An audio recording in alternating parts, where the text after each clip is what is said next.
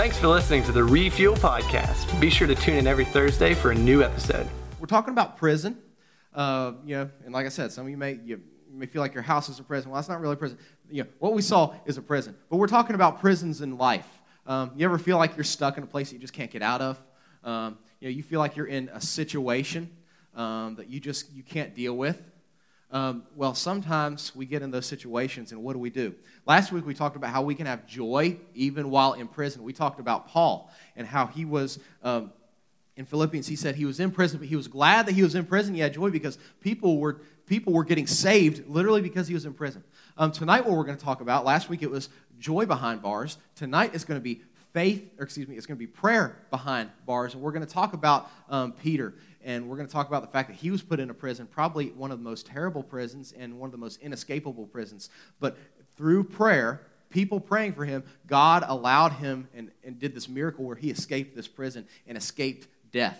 Um, so the theme of tonight is going to be praying for people that we know that are in prison. Um, who is it that you, you know, last week we talked about if you feel like you're in prison. Who is it you know that is in a very terrible situation in their life? Who, you don't, don't, don't say, you know, don't say, don't say the name, don't say the name, but just, just I, want, I want you thinking, this is a rhetorical question. Who is it that you, you, they're just in a terrible situation, whether they live in a really bad like home where the family just is, is a mess, um, maybe somebody that is, is having some health problems that they just feel like they're trapped by. Um, who, you know, who is it in your life when I said you have a friend or you have a family member that's, that's kind of like in a mental or emotional or spiritual prison? Who's the first person that came to your mind?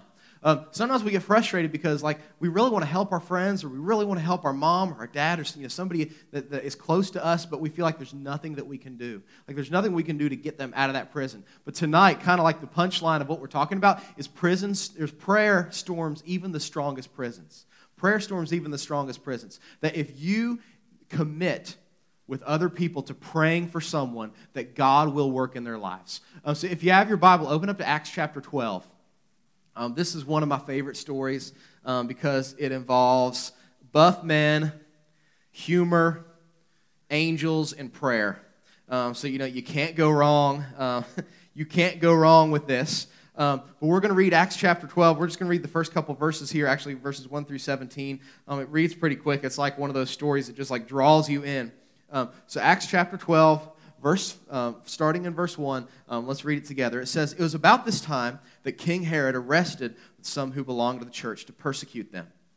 Um, he had James, the brother of John, put to death with the sword. That's a fancy way of saying he was beheaded, by the way. Uh, when he saw that this met approval among the Jews, he proceeded to seize Peter also. This happened during the festival of unleavened bread, and after arresting him, Peter, he put him in prison, handing handing him over to be guarded by four, guards, four squads of four soldiers each. Herod intended to bring him out for public trial after the Passover. Verse 5 So Peter was kept in prison, but, is one of the big buts of the Bible. I like big buts and I cannot lie. Peter was kept in prison, but the church was earnestly praying to God for him. That night, Herod was to bring him to trial. Before Herod was to bring him to trial, Peter was sleeping between the two soldiers, bound by two chains, and sentries stood guard at the entrance. Suddenly, an angel of the Lord appeared, and a light shone in the cell. He struck Peter on the side, like, you know, you ever have somebody wake you up in a not so nice way? He said, Peter, quick, get up, he said. And the chains fell off Peter's wrists. Then the angel said to him, Put on your clothes and your sandals. like, Peter, you're naked. Put some clothes on. Uh, put on your clothes and sandals. And Peter did so. Wrap your cloak around you and follow me, the angel told him. Peter followed him out of the prison, but he had no idea the angel, what the angel was doing was really happening. He thought he was seeing a vision. He thought, you ever had one of those like out of body experiences you think it's a dream? That's what Peter was having. He, he's like, yeah, angel, like chains fell off me, you know. Okay, so it says they passed the first and the second guards and they came to the iron gate leading to the city. It opened by, for them by itself. The gate opened by itself, um, leading them into the city. When they'd walked the length of one street, suddenly the angel left him. Then Peter came to himself, verse 11, and said, Now I know without a doubt that the Lord sent his angel and rescued me from Herod's clutches, from everything the Jewish people was, was hoping to happen. Verse 12, when this dawned on him, he went to the house of Mary, mother of John, also called Mark, where the people were gathered and praying. Peter knocked at the outer entrance, and a servant named Rhoda came to answer the door. When she recognized Peter's voice, She was so overjoyed, she ran back without opening it and exclaimed, Peter's at the door. You're out of your mind, they told her.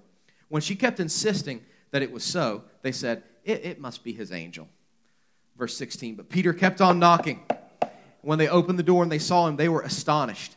Peter mentioned, motioned with his hand to them to be quiet and described how the Lord had brought him out of prison. Tell James and the other brothers and sisters about this, he said, and then he left for another place.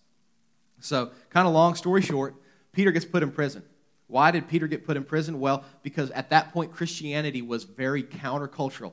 Christianity was actually illegal. We think of America as, well, kind of maybe that it was a Christian nation. Hey, Gabe, if you're going to be talking out, go ahead and head out the door and sit on the couch, okay? Thank you. Um, so, what we're, what we're talking about is we're talking about Peter. Peter was put in prison. Why was he put in prison? Christianity was illegal. In the, in the United States, Christianity is like kind of considered, maybe not so much as it used to be, but considered the norm. And Christians are kind of thought of, well, maybe they're good people. Back then, it's like, you're Christian. A, we're going to put you in prison. B, we're going to put you to death if you don't renounce the name of Jesus. Peter and James were two of the leaders of the church. So all the government officials, you know, the Jim Justices of Israel, since he's kind of popular right now or infamous. Um, you know, they were, they were trying to find Christians to put them to death because it was met with public approval. When, when they put Christians to death and they publicly executed Christians, crowds showed up and were like, oh, yeah, you're the best governor, you're the best president ever because you killed these Christians. So he got James, who was one of the leaders of the church at Jerusalem, and he put him to death. He arrested Peter, and he's like, they liked it when I killed James. I'm going to kill Peter too. He, he, he brings Peter and puts him in prison, but there's this problem. There's this Jewish festival going on called the Passover, which was one day, and then there was this Feast of Unleavened Bread that went for seven more days. So he's like, okay, once this Passover celebration, Feast of Unleavened Bread is over, when it's illegal to have trials and kill anyone, then I'm going to kill him. I'm going to chop his head off. I want his head to roll down the mountain. You know, and, and he, he's like, everybody's going to be so, so like, you know, heap all this praise on me for killing him. So Peter's in prison. He's not just in prison like, you know, you know lifetime, yeah, a, a life sentence. Like he's in prison, he's on death row. And he's on death row. And, and as soon as this Passover's over, everybody knows he's going to be killed. So the people, the church, they get together. They get in the, in, in the home of Mary. This isn't Mary, Jesus' mother. This isn't Mary, Jesus' mother. This is um, Mary, the mother of Mark, who wrote the book, Mark in the Bible. And they all crowd into Mary's house, and they have an all night prayer-a-thon and they pray and they pray and they pray. And as they are praying, Peter is shackled. He's attached to two guards. Like he's attached by chains, locked up to two Roman centurions, and there are two at the door that are guarding the door. He ain't getting out. But this angel shows up, goes up to Peter, says, Peter, wake up, wake up. And Peter wakes up, kind of halfway thinks he's dreaming. And then all of a sudden, these, the shackles just fall off his wrists. We assume that maybe the, peop- the guys that were he was attached to were either asleep or that the angel, God had blinded their eyes and just to where they couldn't understand what was going on. They walk out of the prison, walk past the two guys guarding the door. The gates open for them, and they walk through the gates. Peter shows up at Mary's house, and it's kind of funny because yeah, they were all praying that Peter would be delivered from prison. And Peter's knocking at the door, and the servant girl, like kind of like the butler lady, yeah, is like, hey guys, Peter's at the door. like, hey, hold on. We're praying for Peter. We can't be disturbed by somebody at the door right now. We're praying that Peter gets out of prison. They're like, she's like, it's Peter. And like, nah, it can't be Peter. He's in prison. And it was actually Peter. So that's the story. um, like I said, it's got you know, it's got it's got big buff uh, security guards. It's got you know, it, has got humor. It's got prayer. Uh, so it's one of my fa- it's one of my favorite stories. But we learn a couple things. Um, so remember when I asked you, who's the person in your life that you think the friend, the family member in your life that you're like really concerned about? Like you feel like they're just kind of like locked in this like emotional prison. Who is that? Um, tonight, maybe a subtitle of our lesson could be praying for prisoners, praying for people who are like in a spiritual prison. Um, and there are five ways that we need to learn to pray to pray for prisoners. So let's just kind of go through them. They, they follow and they kind of hinge on this one verse. So I'm going to read this verse again. It's verse 5 of Acts 12, and it says So Peter was kept in prison, but the church was earnestly praying to God for him. First thing we learn is prayer should be, when I'm praying for somebody who's in prison, prayer should be my first response rather than my last resort. Prayer should be my first response rather than my last resort. Um, I wish, I kind of do, but I wish I had time, like, I could spend, like, I'm not going to. I could probably spend 20 minutes walking you through, this is Acts chapter 12, the first 12 chapters of Acts, all the times when the church, every time something happened, every time there's something happened that almost like concerned them, uh, the first reaction, they always started praying. They always met together and prayed. Jesus left them. That's kind of a big deal, right? If Jesus hangs out with you and he leaves you, you'd be distraught, right? Jesus hung out with them. He left them. What do they do?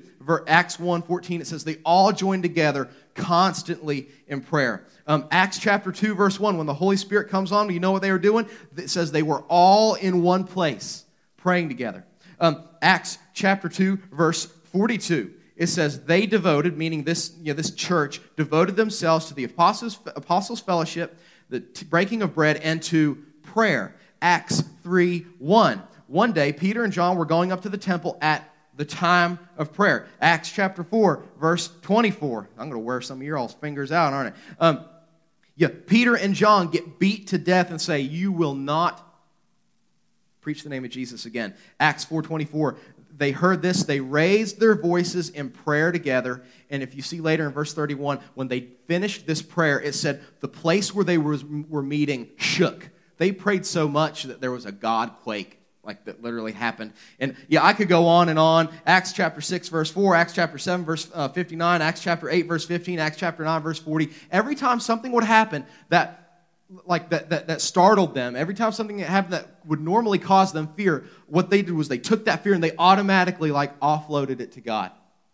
Um, how often do we do that? How often is prayer our first response? I have a picture of this tudor's biscuit because i've had tudor's biscuits the past three days in a row. Um, because um, i've been single dad in it because um, uh, april's been out of the country and it's also been no school so Addison and I have spent more time together this week than we ever have. And um, we were driving by Tudor's, and I was like, and, and Addison's like, what restaurant is that? I was like, well, Addie, it's called Tudor's. And she just thought that was the funniest thing ever. There's a restaurant called Toot Tutors, you know? She's like, do they toot in Tutors? She's like, I wanna, I wanna eat a tutor, I wanna eat at Tudors and then toot. And so, so we, we have this new, like, yeah, we started this, it's a three day old tradition in the morning because she comes into work with me in the morning about 8, 8 o'clock. We swing by Tudor's we get biscuits. We come back to my office, we eat our biscuits, and we toot together. Uh, so, so, but that's probably actually true. Um, so, um, so, but here's what here's why I have this picture of Tudor's biscuit. Addison knows that I'm kind of like a neat germophobic person, but the way that she eats is just like Tasmanian devil, stuff over everything. So I was letting her, I made the mistake, letting her eat her peppy, and you know how the messy, like the melted cheese. She was eating that peppy with my iPad, and you know she she would and then and then and I mean it was just so, it was covered, but she was like she knows me very well, and she's like, okay, Daddy's not gonna like that I got this. So she ran to the restroom. She got paper towels to try to fix her mess, and what ended up happening was she trans yeah there was still obviously cheese on the iPad, but the cheese was transferred to the seat the cheese was transferred to her shirt. The cheese was transferred to my wall. And I walk back into my office. She's just sitting there crying. You know, she's a sweet girl. But she was sitting there just crying because she tried so hard to get herself out of this situation. And all she did was make it 10 times worse. But that's what we do um, when things happen in our lives. And sometimes even when things happen in our friends and our family's lives, is we like, we're like, okay, I can fix this. You know, okay, mom's not happy. I can fix this. Like, my parents are fighting, I can fix this. And you try to do things to make it better. You, you try to do things to help your friends, but sometimes you're just like Addison and you're trying to clean, you're trying to clean, clean the cheese out of your friend's life, but all you're doing is spread the cheese all over. You know, you, sometimes the harder we try, you ever feel like that? The harder you try in a situation, the worse you make the situation. Have you considered that maybe what God is calling us to do is not to try to fix the situation ourselves, but to take the situation and give it to Him, the only one who can actually fix the situation? Uh, can I just tell you, like, the, you know, the more I talk to you guys, get to know you guys, I, have realized, you know, there are a couple things that gen- certain generations battle more than others. And I really think your generation is, like, one of the, the big battles you have is with anxiety.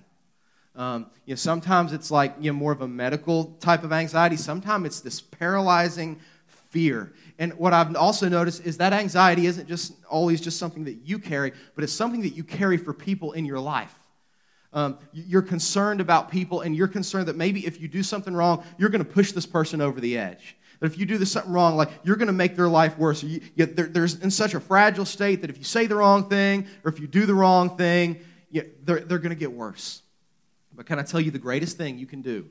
The greatest thing you can do for the burden that you bear for your friends or for your family is to take that burden and to give it to God. So, who is the person in your life that you feel like, who's your friend that's a prisoner? If you're going to pray for that prisoner, the first thing you got to learn is before you, and there, there is time for action, right? There is time to jump in and get involved in your friend's life, but our first response should be to take what we've learned, to take our concerns, and to give them to God. And what's so cool is when, when you do that, God starts speaking to your heart through the Holy Spirit and guiding you to do the right thing to help your friends and to help your family and to help yourself. So prayer should be my first response instead of my last resort. You see here it says they were praying to God. You know, they're taking their problems to the only one who could really fix it. So prayer should be my um, first response rather than my last resort. The other interesting thing is it says they were praying for him. They were praying for him, so we should pray for our prisoners. Um, prayer storms even the strongest prisons. That's kind of the next thing that we want to remember as we're praying for these, praying for our prisoners, praying for the people that we know that are in prison. Prayer will storm even the strongest prisons. Um, some of you know what this area is that I have on the screen. You don't want to go in there. You just don't. You don't. You don't want to go into the Hawkins National Laboratory. You just don't. You know, you're going to see things that you won't be able to unsee. Okay? So um, you may get upside down if you go into that. Um, so, um, so there are certain things that we have no control of over. And think about the, think about the, the, um, the church as they were praying for Peter, they had zero control over the situation. Um, you learn in verse, uh, verse 4 that Paul was guarded by four squads of four soldiers each. Most Bible scholars believe that what, the way that worked is um, it was four sets of soldiers who traded off times guarding Paul. And like I said, Paul was chained to two soldiers. Like, he's not going anywhere without those two soldiers, right? And that there were two soldiers at the door. Roman soldiers were like battle trained, battle hardened, had an incredible physical training, like regimen. So they were buff dudes. They knew how to kill people. You know, I'm always impressed by those guys that have had all this specialized training and they can like just like like go like this, and you know somebody's on the ground, like hand to hand combat. Like those are the guys that were guarding Paul, that were guarding Peter.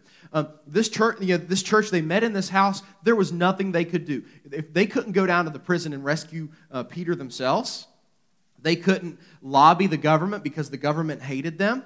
Um, they couldn't pay people off because they were poor and didn't have any money. Was... I think something is going on at the Hawkins National Laboratory. Uh, um, there was, but think about it. There was nothing that this church, there was nothing that these Christians could do, or so they thought, until they started praying. What's so cool about prayer is that people can say no to you. People can say no to the gospel, but they're powerless against your prayers. Um, you may be limited geographically with the person that you're concerned about. You know, you may have someone that lives in, I don't know, Florida, Tennessee, that is not saved. And you can't go to them and be with them, but you can pray for them. And prayer is worldwide. I can pray for April while she's in Colombia. She can pray for me while she's in Colombia and I'm up here. Um, prayer is not limited by prison bars.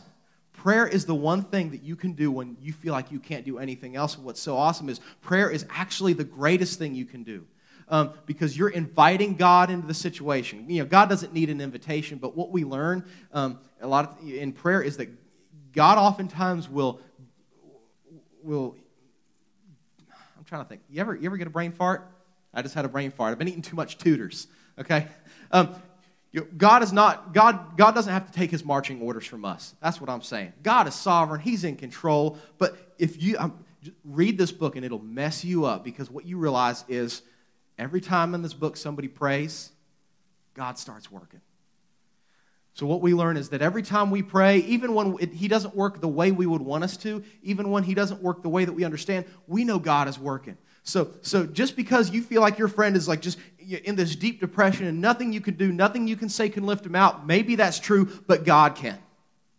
Right? God can. So prayer storms even the strongest prisons. Um, prayer has a compounding effect. Um, they prayed for Peter, to God. Um, God bless you.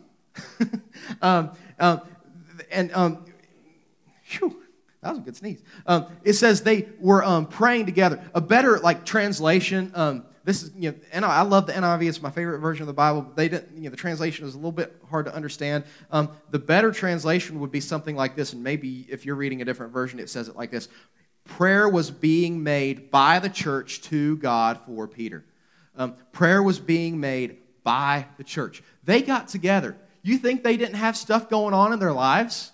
Um, do you think they didn't have buddy league? Ba- well, they probably didn't have buddy league basketball in first century Israel. Probably not. You know, if they were real spiritual, they would. But uh, you know, but but they had stuff. They had lives. They had places to be. They had kids to take care of. They had work to do. But what did they do? They stopped and they had a twenty-four. they stopped and they had a 24 hour prayer session. What do you think that would be like? Have you ever been a part of a 24 hour prayer session? I thought about trying one sometime, like an overnight prayer-a-thon. But I just didn't know how that would go. Like, I'll be honest, I don't even know if I'd be able to last the whole time. But we may try it sometime this summer. We may have an all night prayer-a-thon, okay? Um, so we'll, we'll see. But think about it. They committed and they got together for 24 hours. You know, it's sad that for us, you know, we have a hard time finding room in our schedule for one hour on a Sunday morning to get together with the people of God. They spent all night, and most, you know, a lot of scholars think they went from sundown to sundown. So all night, all day, praying for Peter, praying for. You think they ran out of stuff to say? You know, I think I would have, but they were together. The point is, they got together. Um, some interesting verses that I think kind of um, you know, bring this argument together. Matthew 18 20, where two or more people are gathered in my name, there I am in the midst of them. James 5:16, the prayer of a righteous person is powerful and effective. Anybody an Indiana Jones fan or you've seen the movies, I love some of my favorites. The new one just wasn't as good as the three original. The Temple of Doom has always been my favorite. And um, they have the stones. You know, on the Temple of Doom, they have the stones. The stones, the stones are stolen. That's a tongue twister. Stones are stolen. The stones are stolen. But what's so interesting is when you put the stones together, every time I move. It's my beard. I can't stand the manliness of my beard. Um, when, you, when you put the stones together, they start shining, right? And, and what we learn here, it's you, can you pray by yourself? Of course. Is prayer by yourself effective? Of course. But there's something special, and we learn this in the Bible about when we get together and pray, it touches the heart of God in a special way. If you look at the instances, remember I went through, I'm not going to do it again, but I went through all the previous times in which people had prayed in Acts up to here, the Christians had prayed, it had always been together. They always prayed with someone, and I feel like that's flipped upside down in our culture today. Like sometimes we try to pray by ourselves, but like if you get together in your tag group tonight and your tag leader says, okay, will somebody pray for us? That's my cricket noise.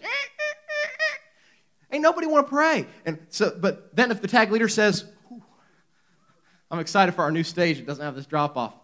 And if your tag leader says, what do you guys think about um, what do you guys think about the chances of, of, of, Marshall this year actually having an okay team, even though they lost all their coaches?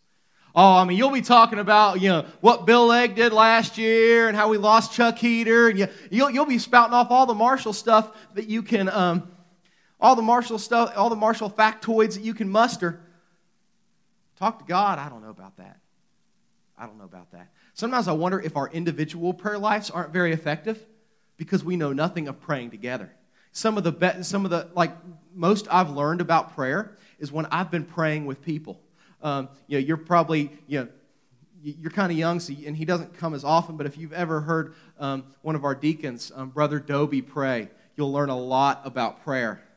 Um, if you've ever been on mission trips with us and you've heard these missionaries pray, you'll learn a lot about prayer. There's something special about praying together, and in this case, it had a compounding effect that all these prayers were being offered up at the same time for Peter.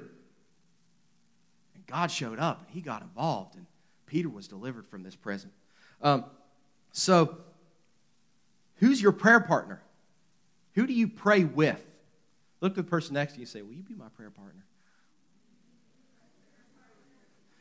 You're not asking anybody to go on a date. You're just asking to pray, okay? Uh, will you be? Yeah. Now, by the way, if and, and I think this is helpful, enlist someone to help you pray for this person that you're burdened about, but don't be a gossip. Don't be like, you know, man, I, I you know, Evan is in such a bad place right now. You know, like he's just like he, he's screwed up his life so much. I think I want to go tell Victoria about this, and we'll call it prayer. hey, let's pray for Evan. Let me tell you why you need to pray for Evan.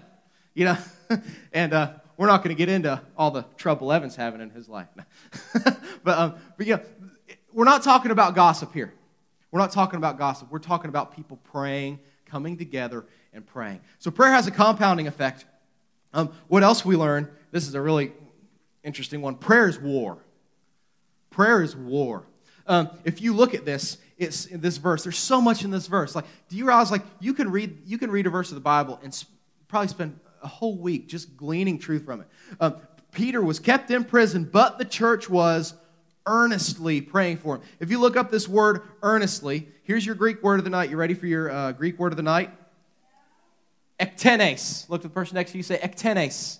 Okay, so you look real smart. That's a Greek word, and that's the word that we translate earnestly here. And um, this word earnestly, it comes from a Greek verb called ektenes, which carries this meaning. It is used to describe this action the stretching out of a hand. When I was a young lad, I had a. I was going to talk about the Maginot Line, but we'll talk about that next week. If you're a World War II buff, I'll tell you about it after the service. Um, but um, I was a cubby. Any of y'all were cubbies in Awana? I was a cubby. Miss Joan was my cubby teacher. And you may not know this because she hasn't had it for a long time. Miss Joan had a pool. So um, Miss Joan had a pool, and we'd go and have a cubby, a cubby pool party. I mean, you talk about a lit party. Yeah, a cubby pool party. You know, we didn't bring our vests. You know, but um, you know, it was a bunch of you know, it was a bunch of six, you know, five and six year olds like you know, bumping at Miss Joan's house. You know, we had some Cubby Bear music on the radio. You know, had the little drinks with the umbrellas. And, um, but we, I accidentally fell in the pool. Didn't know how to swim. And she, it was one of those, it was like a five foot deep pool, but I was, you know, so all I could do, I could jump up and I could take a breath of water and I went back down. I jumped up and took a breath of water. So every time I'd stick my hand out and like after the fifth time, I felt somebody grab my hand. And it was this big guy. Um, it was Jimmy King. And, and he pulled me out of the water like that. I mean, he was, he was a pretty big guy. He just goes, boom, and it just sets me down. Um, but I was reaching my hand up, just hoping somebody would grab it, you know, and get me out of this water because I was drowning. This is what this verse carries. When it says earnestly, it's got the idea of reaching your hand up in desperation. So maybe if you put that meaning into this verse, you could say Peter was kept in prison, but the church was earnestly reaching up to God in desperation, praying to God for Peter. They prayed with earnesty. They realized that prayer was war. Um, i love history. And in, in, World War II, between World War I and World War II, the French built this line called the Maginot Line. It's, it's, it's on the area that separated France from Germany because they had been totally just rocked by the Germans in World War I in that area. So they dug it out. They, they dug it out. I think it was like 50 feet deep, concrete barriers.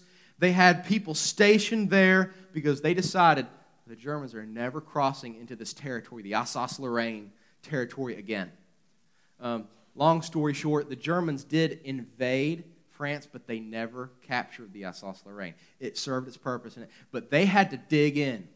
And apparently, those guys, they, they had to stay in that ditch for most of the war because they were surrounded. They had Germans back here, they had Germans right here. They were stuck, but they were dug in and they were committed. And for some of us, you know, our friends are in some very difficult situations. Our friends are in some very trying situations. And what we have to do, just like these Christians who were praying for Peter, we got to dig in. We got to we got to say, you know what? Like I may not see my friend be delivered from this prison today or tomorrow or even this month or maybe not even this year, but I'm going to keep praying.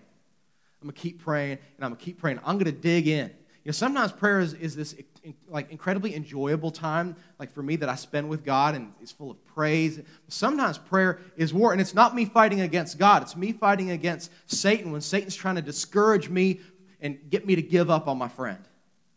How many of you are like this close to giving up on someone because you think they're just never going to change? They're just never going to get saved. You know, their, their habits have been there for so long, there's no change in them. Can I tell you that these people, they didn't just dig in, they didn't have an hour long prayer meeting and then have coffee and donuts afterwards and call that fellowship and go home. They stayed until Peter showed up. And some of us, we need to just stay on our knees until we see God working in the lives of our friends. Um, and then the final thing is prayer makes things happen. It's time to talk about the but. Peter was kept in prison, but the church, but the church was earnestly praying to God for him. Um, this is, if you look at that contraction, I want everybody to get out your Bible and when you look at the word but. And this is where the whole story hinges. Everything before the word but was doom and gloom and Peter about to die. Then you see, but the church was earnestly praying to God for him. Then verse 6 starts the story of deliverance. Um, Imagine how distraught this church must have been. They just saw somebody they dearly loved publicly executed. You, I mean, we can't even wrap our minds around what that would be like to have someone that was a spiritual mentor to us drug out on the street and beheaded. Can you imagine how distraught they were? And then they found out Peter was captured and that he was going to be beheaded too. Can you imagine just how like hopeless the situation felt? He was kept in this prison, chained to these guards. What are we going to do? How's this going to happen? And I wonder if for a moment their faith wavered. I wonder if the fact that when Rhoda showed up at the, you know, and it was like, hey, that's Peter knocking on the door, and they're like, no, it's not. It's probably his angel because he's dead. Like, I wonder if they had given up hope. Um, at the moment that God was getting ready to answer their prayers, may have been the moment that their faith was shaky. Have you ever had a moment where you've been praying for something and, praying, and your faith is just, it, it's right on the edge and you feel like you're about to fall off and give up? And God comes through. God comes through. Um, we need to learn, yeah, and I think this is God's perfect object lesson. I don't think we need an object lesson for this. Yeah, for some of you, you're this close to God answering your prayer. For some of you, your friend is this close to making a decision for Jesus. Some of you, your friend is this close to getting out of that terrible situation that they're in. And we need to be praying with one eye open. When I say that, I don't mean physically. Um, what I mean is we need to be praying with one eye open, waiting to see God working as we're praying. I think some of us are so discouraged is because we spend all our time just hoping God will do something. We stop looking to see what God's doing in our lives. Prayer makes things happen. Um, we're going to pray and go to tag. Before we do that, um, Jeff, if you can put up that last slide. Um, this is just kind of a recap. We pray to God. We pray for others. We pray with others. We pray hard. And what we just talked about, we pray expecting God to work. Those are those five points, but that's how we actually do it. That's how we actually do it. So, what I want to invite you to do, um, we're doing okay on time. What I want to invite you to do, um, Jeff, I, I, didn't mention this to you, but um, I want to have a time um, where you can actually pray for your friends. Um, who is that person? When I mentioned this, you thought, that's my person. That's my prisoner I'm praying for. Um, I want to give you just a couple minutes. Um, we've done this before, um, and we got to pray together, right? So, what I want to invite you to do, you don't have to do this, but I'd really like for you to do this. If there's somebody that God's brought to your mind, um, I'd like for you to, here in a minute, um, some of you have been here before and you know the drill. I've got index cards and I've got pens. And what I want you to do is write the name of the person that you're committing to pray for on an index card. I want you to take it to the front here to the altar and pray for this person. Don't pray for the card, cards aren't people. Pray for the person. And then when you're done praying, that you would put it in here. Uh, what I'm going to do with them when they're turned in uh, tonight is I'm going to divide them among the leaders. You can just put the person's first name, you don't even have to put the last name that you're praying for. And what we're committing to do is that just as you're going to be praying for this person, that we will pray for this person by name every day over the next week and that we'll dig in with you, that we'll fight the war with you. Um, so, just going to play a little music, um, just so it's not so static. Um, and if you guys want to come and join me, let's pray for our friends. Thanks again for listening to the Refuel Podcast. If you have any questions or would like to review the notes from this podcast, be sure to download the Refuel app from the App Store on any mobile device.